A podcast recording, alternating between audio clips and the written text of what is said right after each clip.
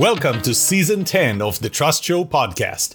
You know, I thought it would be hard to record an episode every week, but after more than 100 episodes, I find it harder to not record an episode in the week that I take a break between seasons. Anyway, if there's one shift in how we work that resulted from the COVID pandemic, it's that we embrace the possibility of working remotely or hybrid, where some work is done remotely and some at the office.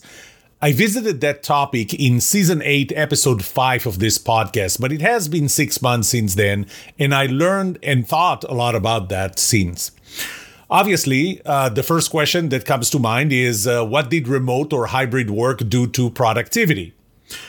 And obviously, if it hurts productivity, we shouldn't embrace it. And at the same time, if it increases productivity, we certainly should.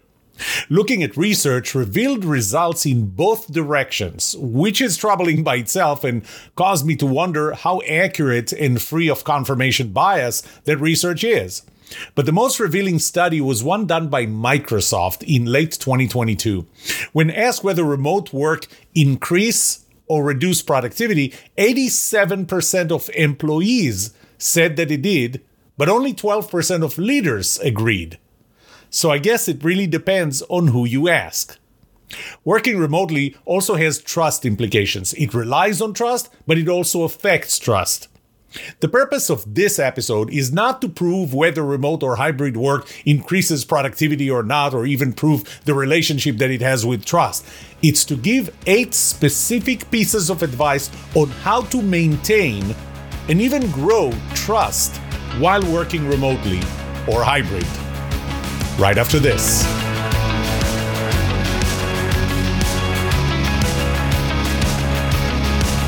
Welcome to the Trust Show. I'm Yoram Solomon, your host, the author of the Book of Trust, and facilitator of the Trust Habits Workshop. My mission is simple I want to help you form habits that build your trustworthiness, because the answer to this question will have the biggest impact on your personal and professional success or failure. Can I trust you?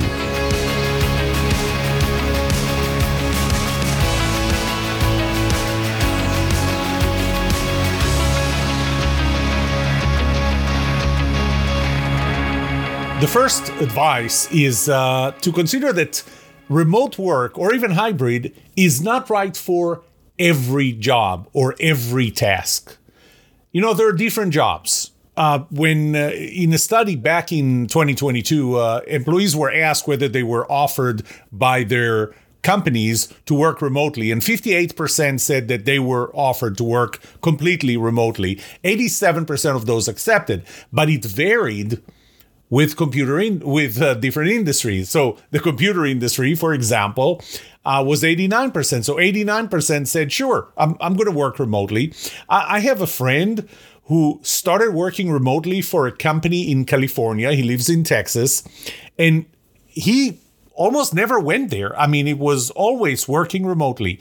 He's a software programmer. Software program- programmers, for the most part, work independently. I mean, they have to coordinate their work and uh, make sure that everybody's working on the right part and, and that uh, there is a lot of uh, good information that's available for each one of them on somebody else or on other people's work. But in general, most of the work is done independently, individually. I remember as a software engineer, software and hardware engineer, that I could work from anywhere because it was just me, the computer, and whatever development system I was working on. So 89% of people working in the computer industry, by the way, he started working there remotely long before the pandemic. I, would say this was about five years before the pandemic. Uh, and that was the only way he worked since then. Had nothing to do with the pandemic. So 89% of the computer industry people said, yeah, sure, I'll work remote. Uh, why not? Uh, frankly, it may even give me more peace and more quiet time to work and be more productive. And I do believe that programmers, software programmers, are probably more productive working remotely, individually, with no interference. Um, but but look at the other side. How about the uh, so in that study, food preparation industry, only 29% said they'll they'll work remotely. I'm trying to figure out how exactly do you work in the food preparation industry remotely. Think about pilots, think about surgeons, think about truck drivers. Now, the thing is that those different roles may exist in the same company. So within the same company, you may have people that really their job can only be done at the office. They, they have to physically be located somewhere. Maybe not the office, but somewhere. And, and they have to be there, like pilots. You know, that's uh, uh, what if uh, the uh, pilot unions would uh, start uh, protesting and, and decide that they want to work remotely? would you board an airplane with no pilot? You know, autopilot can do so far. Surgeons, same thing. You know, I'm, I'm going to operate surgery remotely. You know, even if it was possible with the robots that they have today that, that can operate remotely, I'm not going to want to be uh, the, under surgery by a surgeon who's remotely trying to operate a robot that has my chest open. Truck driver, same thing. Uh, unless, again, we get to uh, driverless uh, autonomous trucks. So, the same company may have different jobs that would require employees to be at the office or away from the office. And, and that should be okay. We shouldn't uh, try and have a one size fits all. There are different tasks within a specific job. Some tasks that require individual contribution, uh, deliverables that are standalone versus deliverables that are team deliverables. Uh, teamwork, some coordination may be required. So even within a task, uh, within a job, a specific job, you can break down the tasks into tasks that can be done remotely and even more productively remotely versus tasks that can only be done in location and with other employees. And I think that the key word here is other employees. So, tip number one, or habit number one, whatever we call it, is that remote work is not appropriate for every job or every task. So, don't make general policies about it. Consider each job and task independently. The second consideration is that working remotely is not right for every person. You know, we have different personalities. Uh, part of it is is being an extrovert or an introvert, for example. I can tell you about myself. I'm I'm an extrovert. I'm I'm an extreme extrovert, which kind of is kind of weird if you consider my childhood, but but I am. Uh, and, and, what it means is not necessarily that I need the opportunity to express myself, as it is that the best ideas come to me when I can brainstorm with other people. So uh, I was just telling my daughter this morning that that um, I'm I'm having trouble with developing some mathematical model for something. Uh, yeah, I, I love math. Hey, sue me.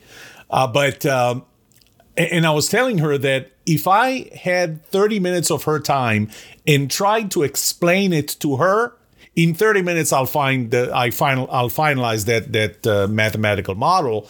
But right now it's taking me days because I'm working on my own.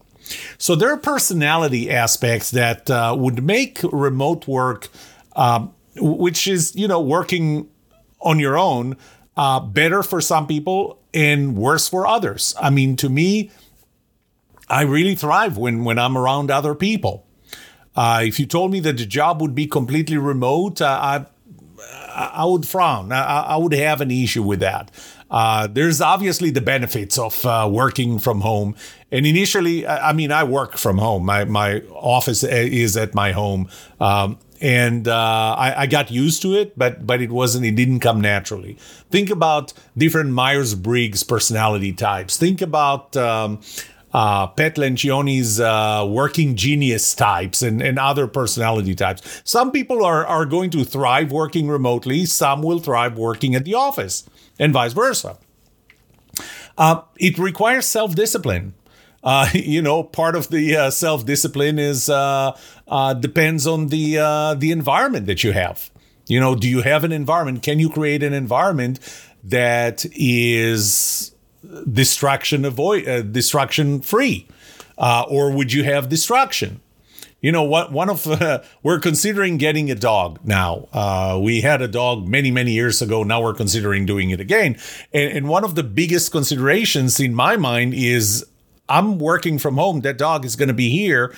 Will it let me work how far am i from the refrigerator I mean, I I gained. Um, I was so proud of how much I lost weight uh, using a process based on which I built the uh, seven step process, trust habits process. And I gained all of it back when I was uh, in very short distance from the refrigerator. So uh, that's part of it. Th- there is equipment that's required to work. I mean, there's equipment that you have at the office uh, that's readily available. So think about a printer, think about your screens, and so on. So there are things that need to be in the environment for a person to be able to work remotely. But but we have to consider the fact that not every person can or has the personality to work individually and remotely. You know, it, it's like asking, do people want autonomy? And, and the answer is almost definitely yes. Of course, they need autonomy. They need freedom. They need to uh, have their their control over how they do the job, not what job, but how they do the job. Sure, but it's not 100% of the people. I, I have my own personal experience uh, in people who wanted autonomy versus people who did not. There was a study done in, I think, 2014 in England um, that that showed that 78% of people said yes, we want autonomy, we embrace autonomy, we thrive with autonomy. 22% said they didn't. So there is a personality component to it, which I think if if you want to be productive, if you want to improve productivity, allow working from home. And again, there's no doubt that there are benefits for people working remotely, not just to the people, but but to the company itself, you know, smaller office space and, and so on, um, less electricity. But you have to make sure that uh, you assess the personality of the people, their willingness, their ability, not just the task, not just the job, which is what I talked about in the previous habit, but it's do they have the personality? Do they have the self discipline? Uh, do they have the right environment?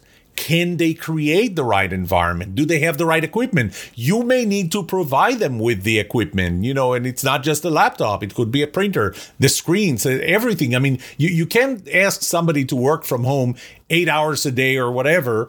Uh, with subpar equipment uh, that's nowhere near what they would get if they worked at the office. So that's a consideration. Provide training, really training on how to work remotely uh, and be effective and be be productive working remotely.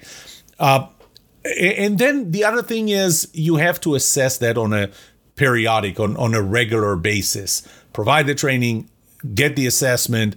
Uh, is it working?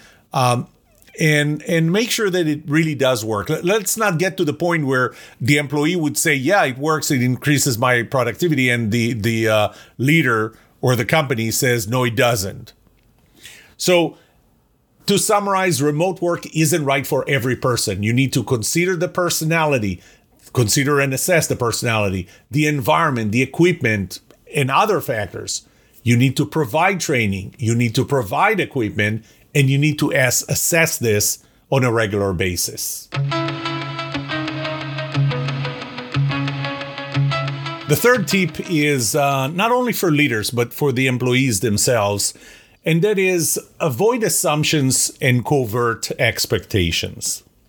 You know, I remember when I started working the first company here in the US, my boss, the CEO, said to me, uh, When you assume you make an ass of you and me. If you take the word assume and you break it out, you're going to get the ass, you, me. So when you assume, you make an ass of you and me. Uh, you think it's coincidental that the word assume is made of those three? Actually, it is. Uh, I guess it is. But uh, here's what happens. Why do we make assumptions? We make assumptions because there is a minimum level of knowledge we must have to feel safe, to feel comfortable that we have enough information.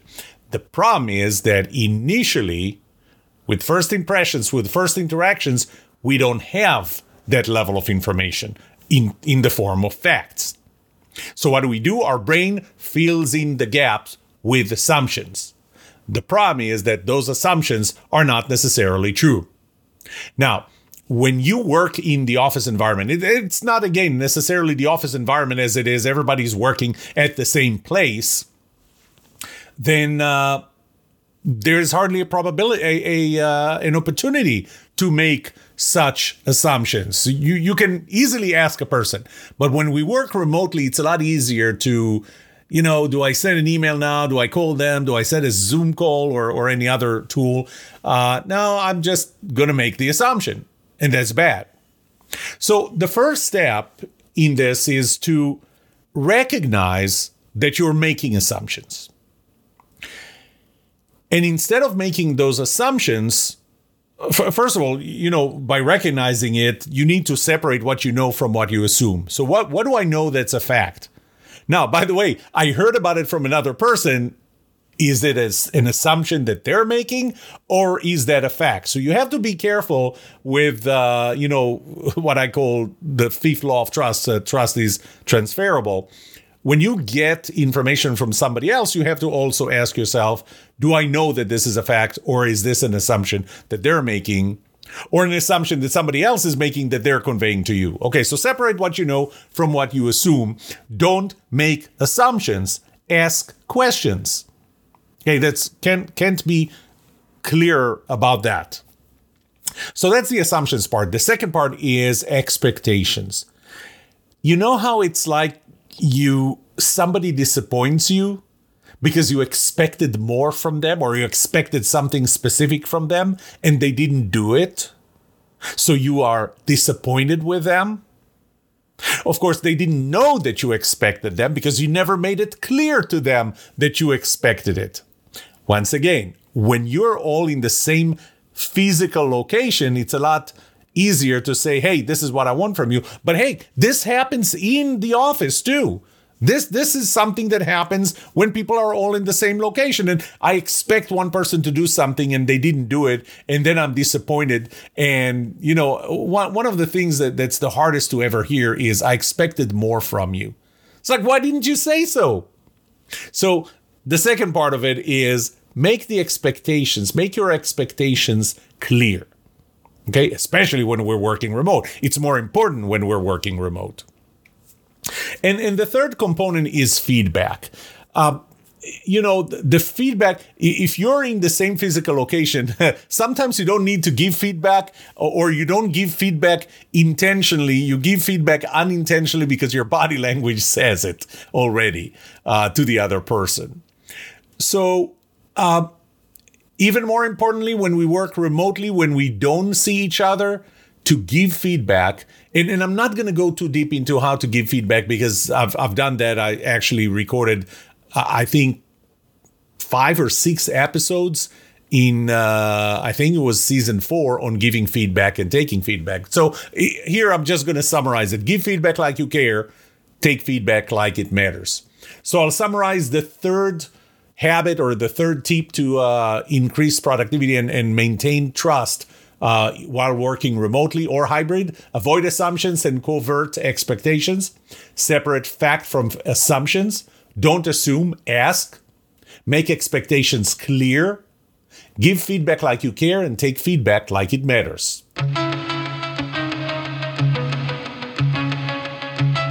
Number four has to do with communications, with effective communications. So, the first thing that I want you to think about is what is communication?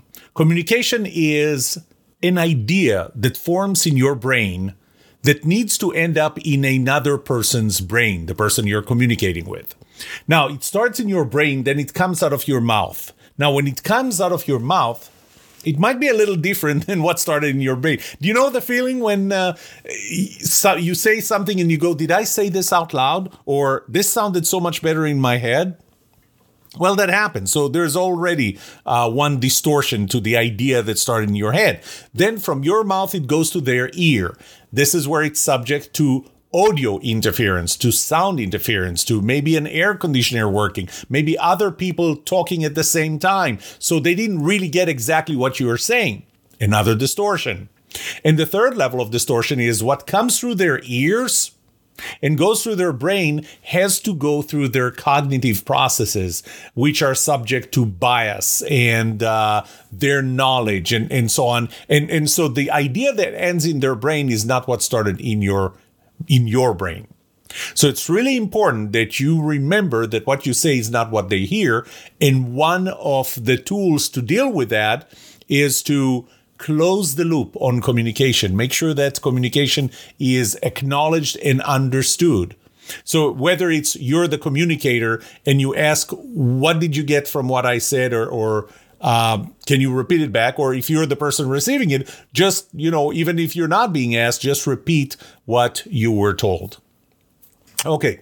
Uh, the second part is, and, and I'm going to talk more about uh, increasing time and intimacy, but uh, when we communicate, a big part of communication is the uh, body language, the tone of voice, and uh, and facial expressions. Um, and in, very important to trust is the consistency of the words you're using and, and body language. And so, uh, again, I'll talk more about that uh, later. So, just increase time and intimacy, it would improve uh, communications. Now, uh, there are two things that can happen. One is that we have not enough information that reduces trust. When people hold on to information that reduces trust, um, and sometimes people do that just as an act of control, of power. I, I, control who gets information. You know, bosses and leaders that that tend to be in the center, kind of a star topography where they're in the middle and they control the information. All information must reach them, but they control who gets what. That's that not only reduces trust, it reduces productivity and effectiveness of the organization. But then on the flip side, too much communication can be overwhelming. You know everybody copying everybody on everything and and it's like you get to the point where you, you miss critical pieces of information simply because you get too much. The way to solve this and again uh, in a hybrid environment in a remote environment that's even more critical. Make information available and easily accessible. So information has to be available. It should not with within restrictions you know there there's confidentiality and other things uh, that, that you need to consider. But um, make the information available make it easily accessible to people. So everybody who needs information will have access to it. But communicate so th- this is kind of passive. So you make information available somewhere. You know, there are a lot of tools for that. Uh, uh, where you can deposit information, uh, company wikis, and uh, uh, I, I don't know. There, there's just a lot of tools uh, that are available for that. Slack is is one. so you make it available and and accessible to everyone. That's that's kind of reactive or or um, passive. But actively, the, the act of communicating a message is an is active and, and so communicate what is necessary based on the needs, based on the interests of the other person. So don't copy everyone if they don't need to know it. Make that information available to them, but communicate to other people what they need to know, what you know that they're interested in right now. Of course, it gets a little tricky if all of a sudden, halfway through the uh, communication thread, uh, somebody else needs to know something. So you need to add them. And now the question is when somebody responds and does re- reply all, then do they reply to everyone plus the new person? Uh, you have to control that. There, there's no doubt. But just don't overwhelm people with communication because that doesn't build productivity or, or even trust. Now, here's another one. I, I read someone who posted a uh, I'm going to call it a soundbite that says, uh, and I'm I'm paraphrasing, uh, it's it's better to not reply to an email than reply with an unthoughtful answer. It, it's I'm I'm paraphrasing. Well, I understand. I agree uh, don't give an answer. If somebody asks you a question that requires you to think about it, don't just give an answer without thinking about it. But we have to also keep in mind that more than 50% of our email in our inbox or, or that is trying to get into our inbox is spam, which means that we have stronger and, str- and stronger spam filters, which means that there is a higher and higher likelihood that a message never reached you. You need to let the other person know that you got a message. If somebody sent you a message and you need to think about that, let them know that you received the message, that you will think about them, about it, give them a timeline to when you believe you'll be able to respond, and obviously respond because then you're going to lose their trust if you said, I'm going to respond by Friday and you don't you forget about it. So so keep that in mind that you you will need to think about what the answer is, but just do me a favor, reply. Let them know that you got it. Let them know that you'll think about it because they don't have a way to know that you even received it. I mean, you tell me, has there never been a situation where you sent an email and uh, the person on the other side actually did not receive it? You didn't get an answer from them, but they because they actually did not receive it. So you may be thinking, oh, they're thinking about it. No, they're not. They just didn't receive it. So it really builds trust and productivity when we actually reply and say, I don't have an answer for you right now. I'll give you an answer within a week. I don't have an answer and, and I don't have time to think about that. that. That's fine too. That's much better than you just ignoring that email. Let them know that you received it. Last thing is never ever use BCC um, unless the people in the message actually know that there is someone BCC'd. I mean, one of the worst things that you can do to trust is when you send me an email Let's do it the other way around. Imagine that I just sent you an email. In that email, I criticized you. I gave you some constructive, in air quotes, feedback on something that you've done. It's obviously not good feedback, it's bad feedback. You've done something. Now, you need that feedback because it will make you better. But it's only between you and me. That's fine. When all of a sudden you get a reply from your boss to the same message. How did I, my boss get that message? Oh, wait. I must have put them in BCC. What do you think about me now? Do you trust me? I mean, the whole idea of BCC is to hide the fact that I copied one more person from you. Don't use BCC. And if you do, I mean, I use, I'll give you an example of when I use BCC. I use BCC when I send an email to myself and copy like 200 people. And I don't want to everybody to start going reply all and uh, or, or to for everybody to know everybody else's email addresses, and that's typically not within an organization. I use BCC when somebody introduces me to a third person and I move the person who made the introduction to BCC and I say, I moved so and so to BCC, so we're not going to burden their inbox when we reply to each other. But otherwise, don't use BCC to hide the fact that you copied one more person. Number five, use more empathy. Now, it's important that, that I explain that when I say empathy, I don't mean uh, compassion or sympathy or pity. That's not empathy. One of the components of my relative trust model is positivity, the positivity of an interaction. And the positivity is made of two subcomponents, uh, and that's no BS, no bullshit, and empathy there was a study done by Santos and others in 2017 that found that uh, in 51 years in 78 countries, they used the uh, World uh, World Values uh, uh, Survey database, which is an open database to find information that's pretty longitudinal across multiple countries. And what they found based on that database is that in 51 years in 78 countries, the level of individualism in both practice and values has increased 12%. Now, you may think 51 years, 12%, not a big deal, but in English speaking countries, they isolated them. The number was 60 to 69%. We are more individual. We are less empathetic. We care less about the other person. You know, one of the exercises that I like to uh, use in uh, in my workshops is uh, I take the number, whether it's six or nine, and put it sideways.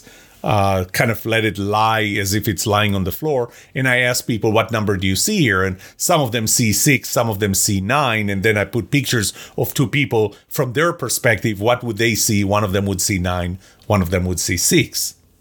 And so it's uh, pretty obvious that there are two sides to almost every story. Another thing that you you must consider is that uh, Maslow's hierarchy of needs. If you're not familiar with that, it's it's a pyramid of hierarchy. It's really a hierarchy of needs where at the bottom you need to have you have your physiological needs. This is your needs for air, water, food, shelter, sleep, clothing, reproduction needs.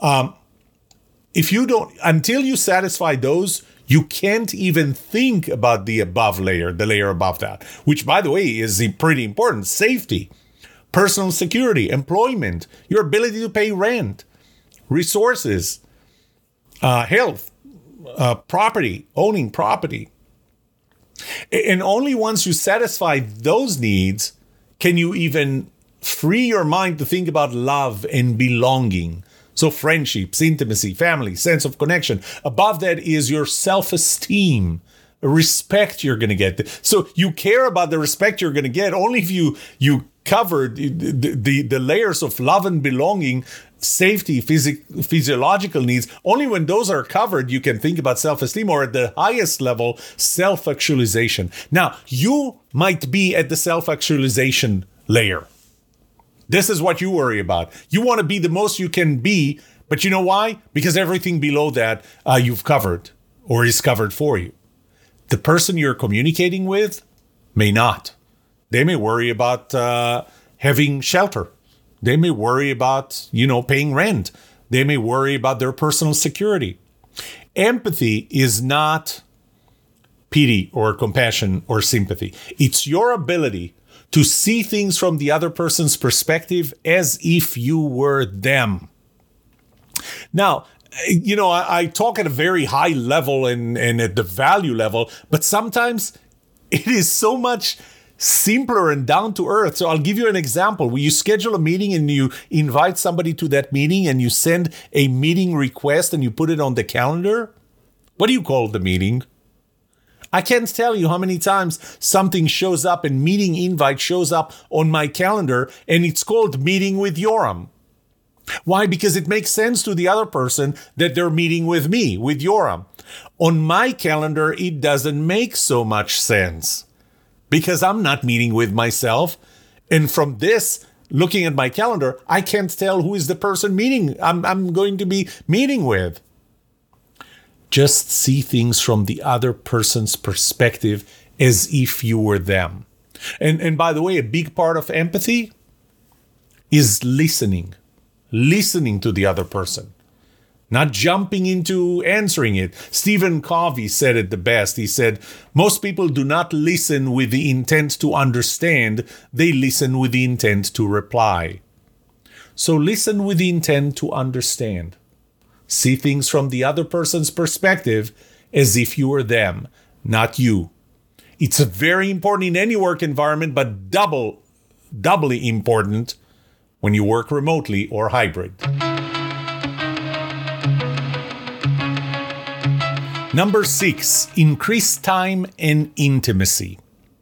So just just to explain what I'm talking about when I say increase time, I mean increase the frequency of interactions, increase the length of interactions within reason, and increase the predictability, the cadence, the rhythm of interactions. And when I talk about intimacy, I'm talking about increasing the in-person face to face interactions, even if it does take place over video conferencing, and I'll, I'll tell you why. So those two components, when I talk about uh, my, my relative trust model, the what you do components, they start with positivity. I talked about that. That's made of no BS and, and empathy, but it's accelerated by the time and intimacy components. Okay, so let, us talk about time. Uh, one of the, the best examples that I give uh, for time is that uh, um, you know, I gave it in my third TED talk uh, on ChatGPT, and, and one of the reasons why it's being blocked in many, many classrooms at different levels of the education system is simply because uh, the universities, the professors, they don't know how to handle it. They don't know if they can trust it. They know, don't know what they can trust it with simply because they haven't spent enough time with it. Think about cruise control. You know, when cruise control came out, I remember not trusting it. I was always worried that that it's it's going to lock my car in a certain speed and I'm going to crash into the car in front of me.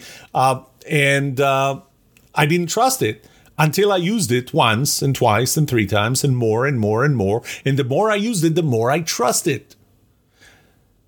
Building trust is a marathon. It's not a sprint. It's not going to happen overnight. Now think about autonomous car. Are you willing to sit in the back seat of a self-driving car when nobody is sitting in the front? Let the car drive itself complete, completely on computers? By the way, you're probably going to hate me if I told you that uh, uh, you know there, there are auto landing systems in airplanes and when visibility is too low and you're still landing in an air in an airport without any visibility the autopilot actually lands the plane but since you're gonna hate you're gonna hate me for that, uh, I won't tell you that. But we don't trust autonomous cars simply because autonomous cars simply because we haven't spent enough time with them. But the more time we spend with them, the more we're gonna trust them.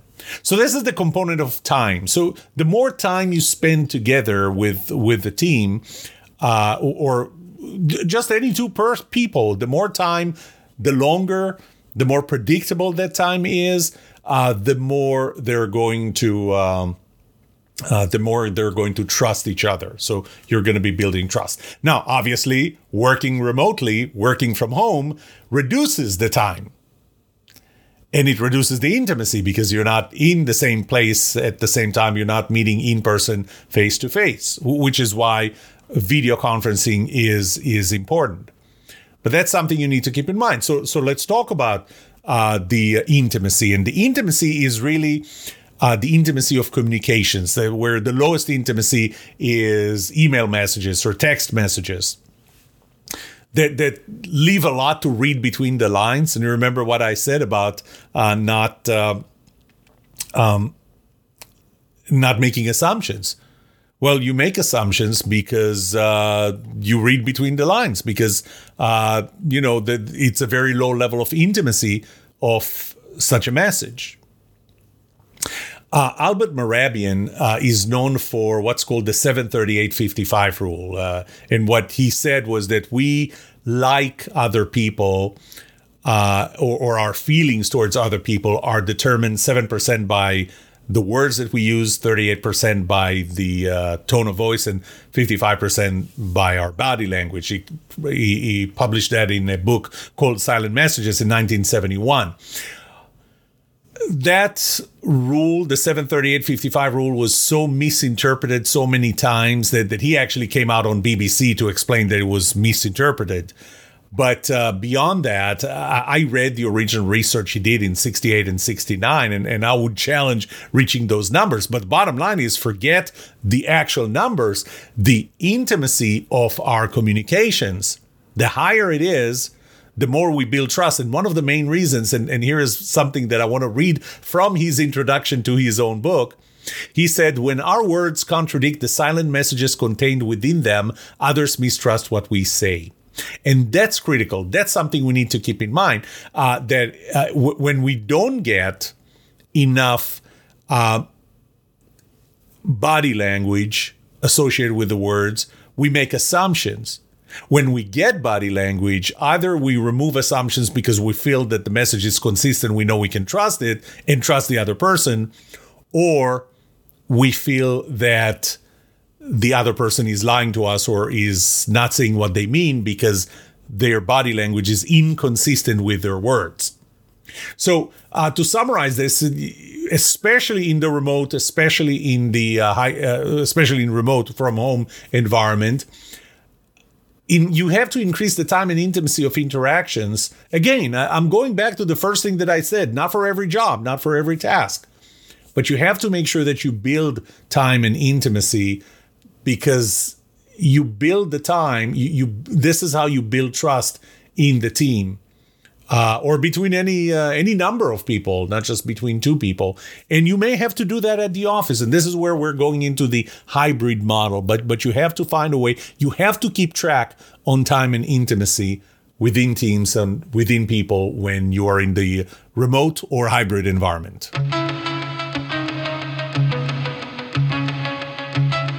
Number seven, how can you monitor that your employees are really working? I mean, if you really care about productivity, you obviously want to make sure that they're really working because, you know, they're they're working at home or they are at least at home. Uh, they may reply to an email every now and then just to make it look like they're working, but they're really not working.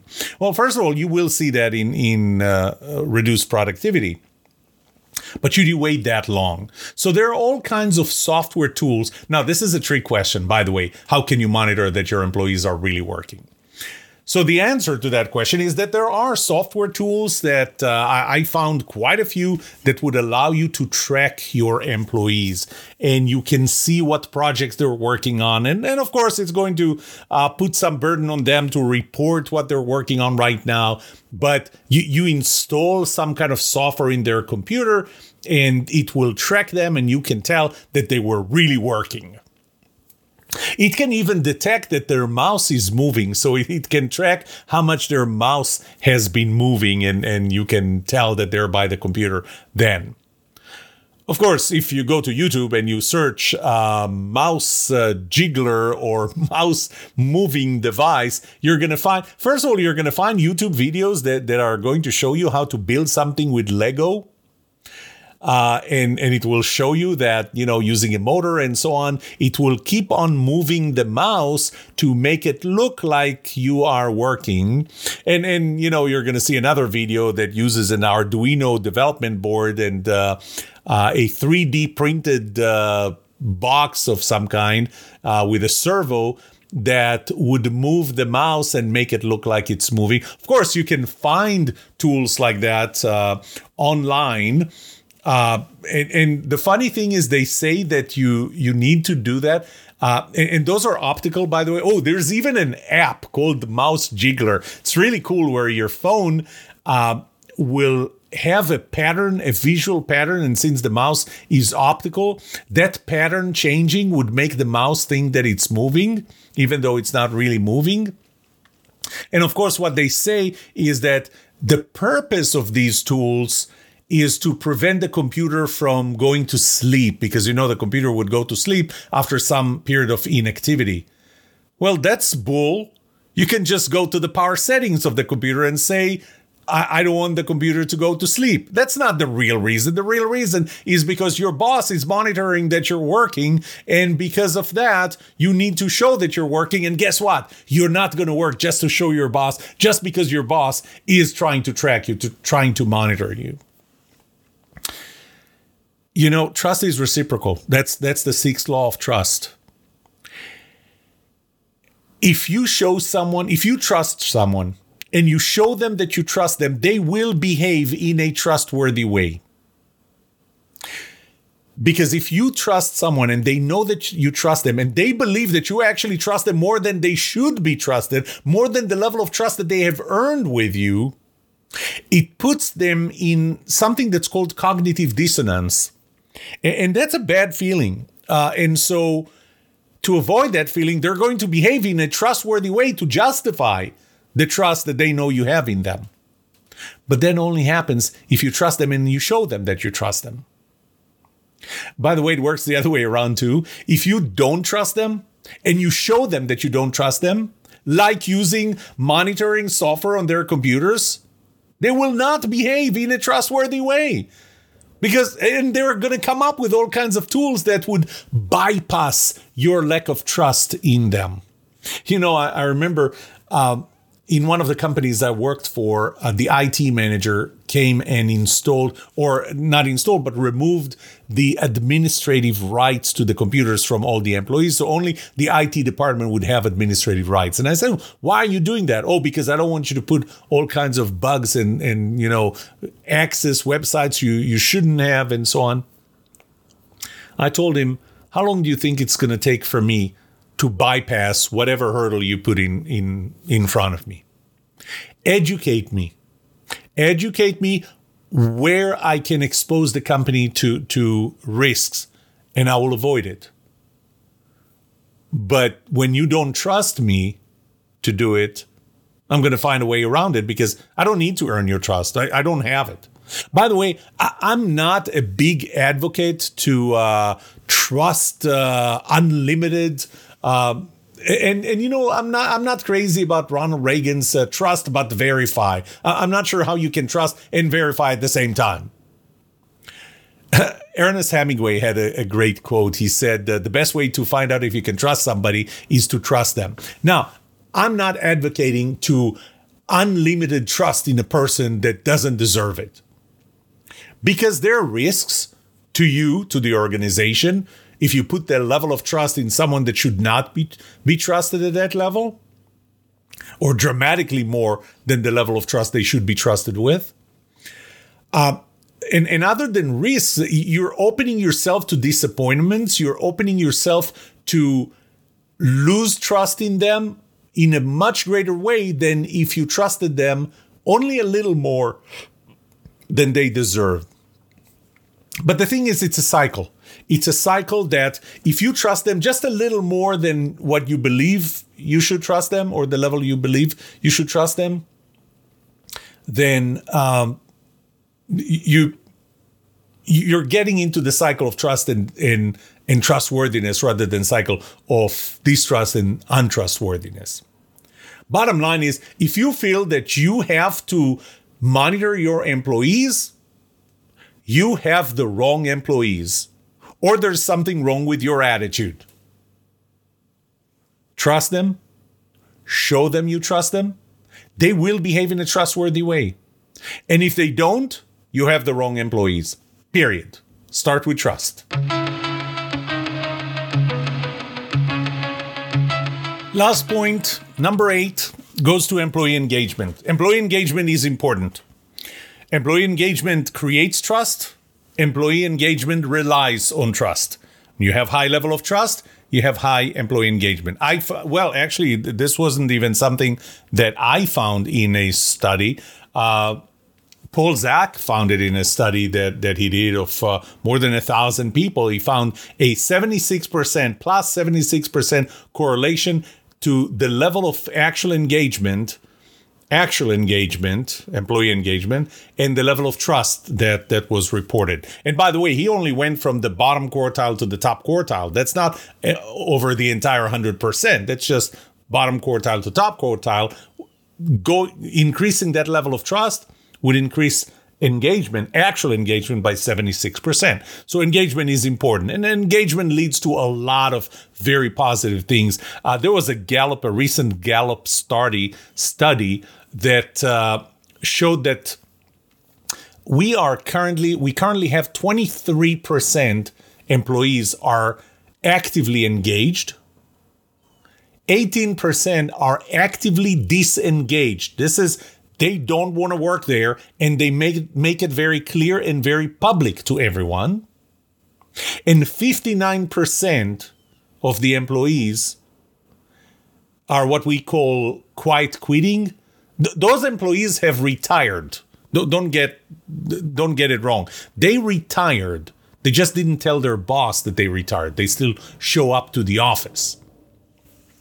So engagement is a problem. So what do we do? We have an engagement survey, employee engagement survey. Well, there are a few problems with employee engagement survey. So I- am going to skip the first problem, and, and, I talked about that in a previous uh, podcast episode. Uh, I believe it was in season nine, and. Um, the, the first problem is do you have the right questions and the risks associated with averages? I, I'm going to skip that. Go to that episode to to hear more. Um, I think it's called uh, the half truths of uh, employee engagement surveys or something like that. The problem is this. The problem is that when the level of trust that the employees have in the company is very low, they don't trust that an anonymous survey is really anonymous.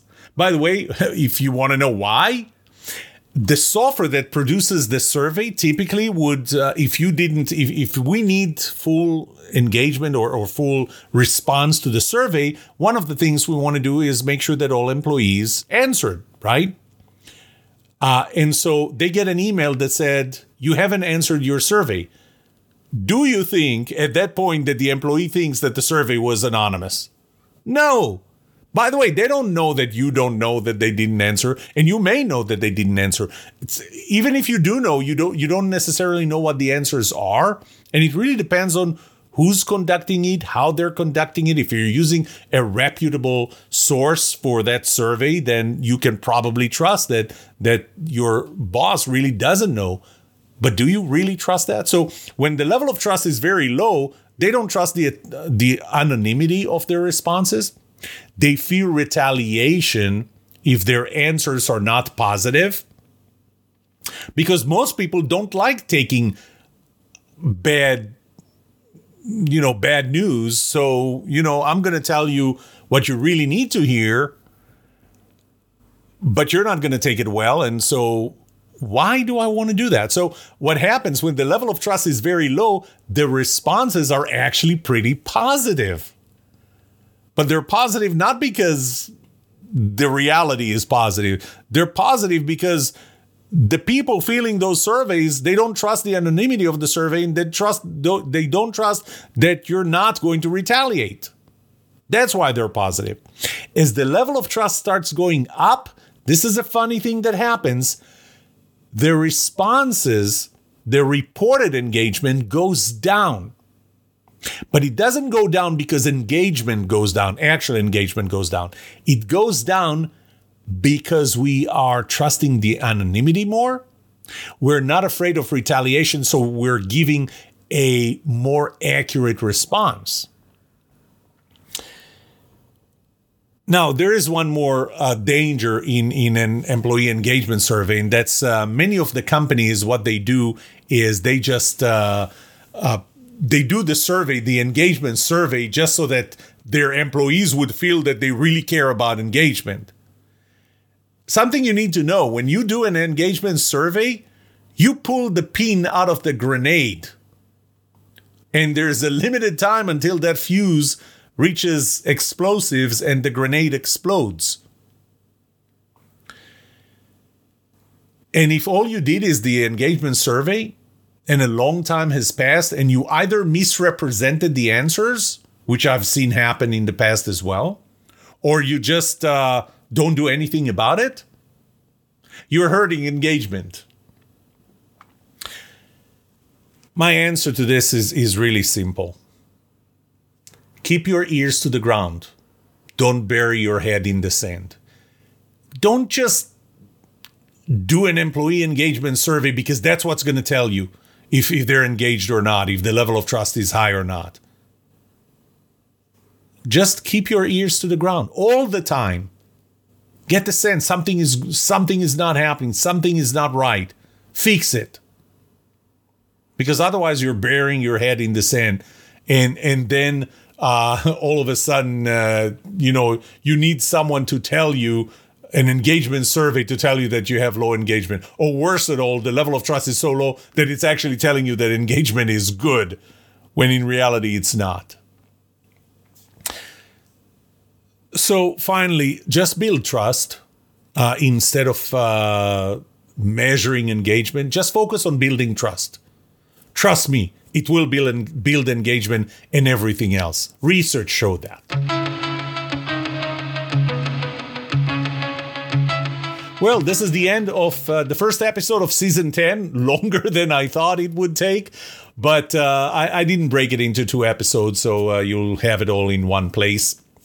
And, and I'm going to try in this season and maybe after that to focus more on how. So, pretty much the title of almost every episode is going to have the word how and uh, the word trust. So, something related to trust, and I'm, I'm going to show you uh, one of the next episodes, maybe the next episode actually, is going to be on uh, how to sell on trust and not on price, but but this time with very specific tips. So. Uh, I, I, realized that in, in previous episodes, previous seasons, I, I, started getting a little more philosophical. And I know that this might have been what, what you wanted to get. Uh, and I'm not totally abandoning the philosophy of, uh, of trust um, and ethics and values and, and so on. Uh, but but I want to be more uh, more prescriptive and, and give you tools. So so this episode gave you eight tools to to use uh, working remotely. Next episode, uh, next episodes will give you tools to do something else, to increase trust, to know who you can trust, uh, to build trust, and so on. May trust be with you.